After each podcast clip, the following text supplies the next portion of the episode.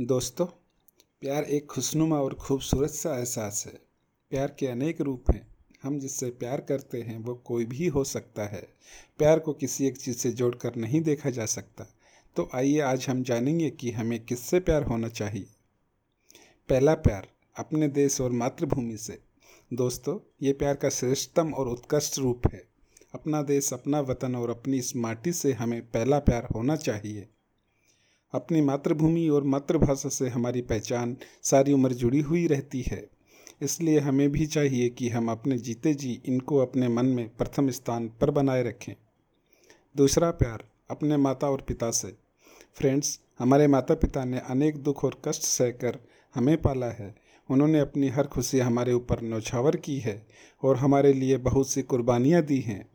इसलिए हमारा कर्तव्य है कि हम अपने माता पिता से प्रेम करें उनका दिल से सम्मान करें। कल के मिले हुए क्षणिक से प्रेमी और प्रेमिका के प्यार के लिए माँ बाप का दिल ना दुखाएँ। कोई भी काम माता पिता की सहमति और अनुमति से ही करें। तीसरा प्यार खुद से करें।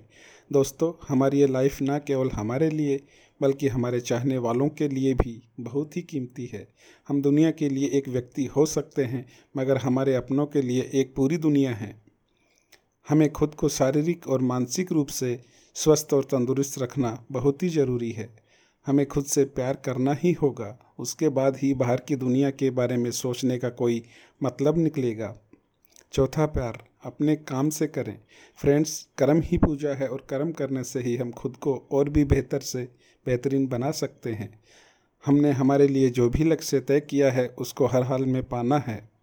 हम चाहे कोई भी कार्य करते हों, उस काम को पूरी ईमानदारी और लगन के साथ पूरा करना बेहद ज़रूरी है। अपने मनचाहे कार्य से प्यार करना ही हमें आसमान की बुलंदियों तक पहुँचा सकता है।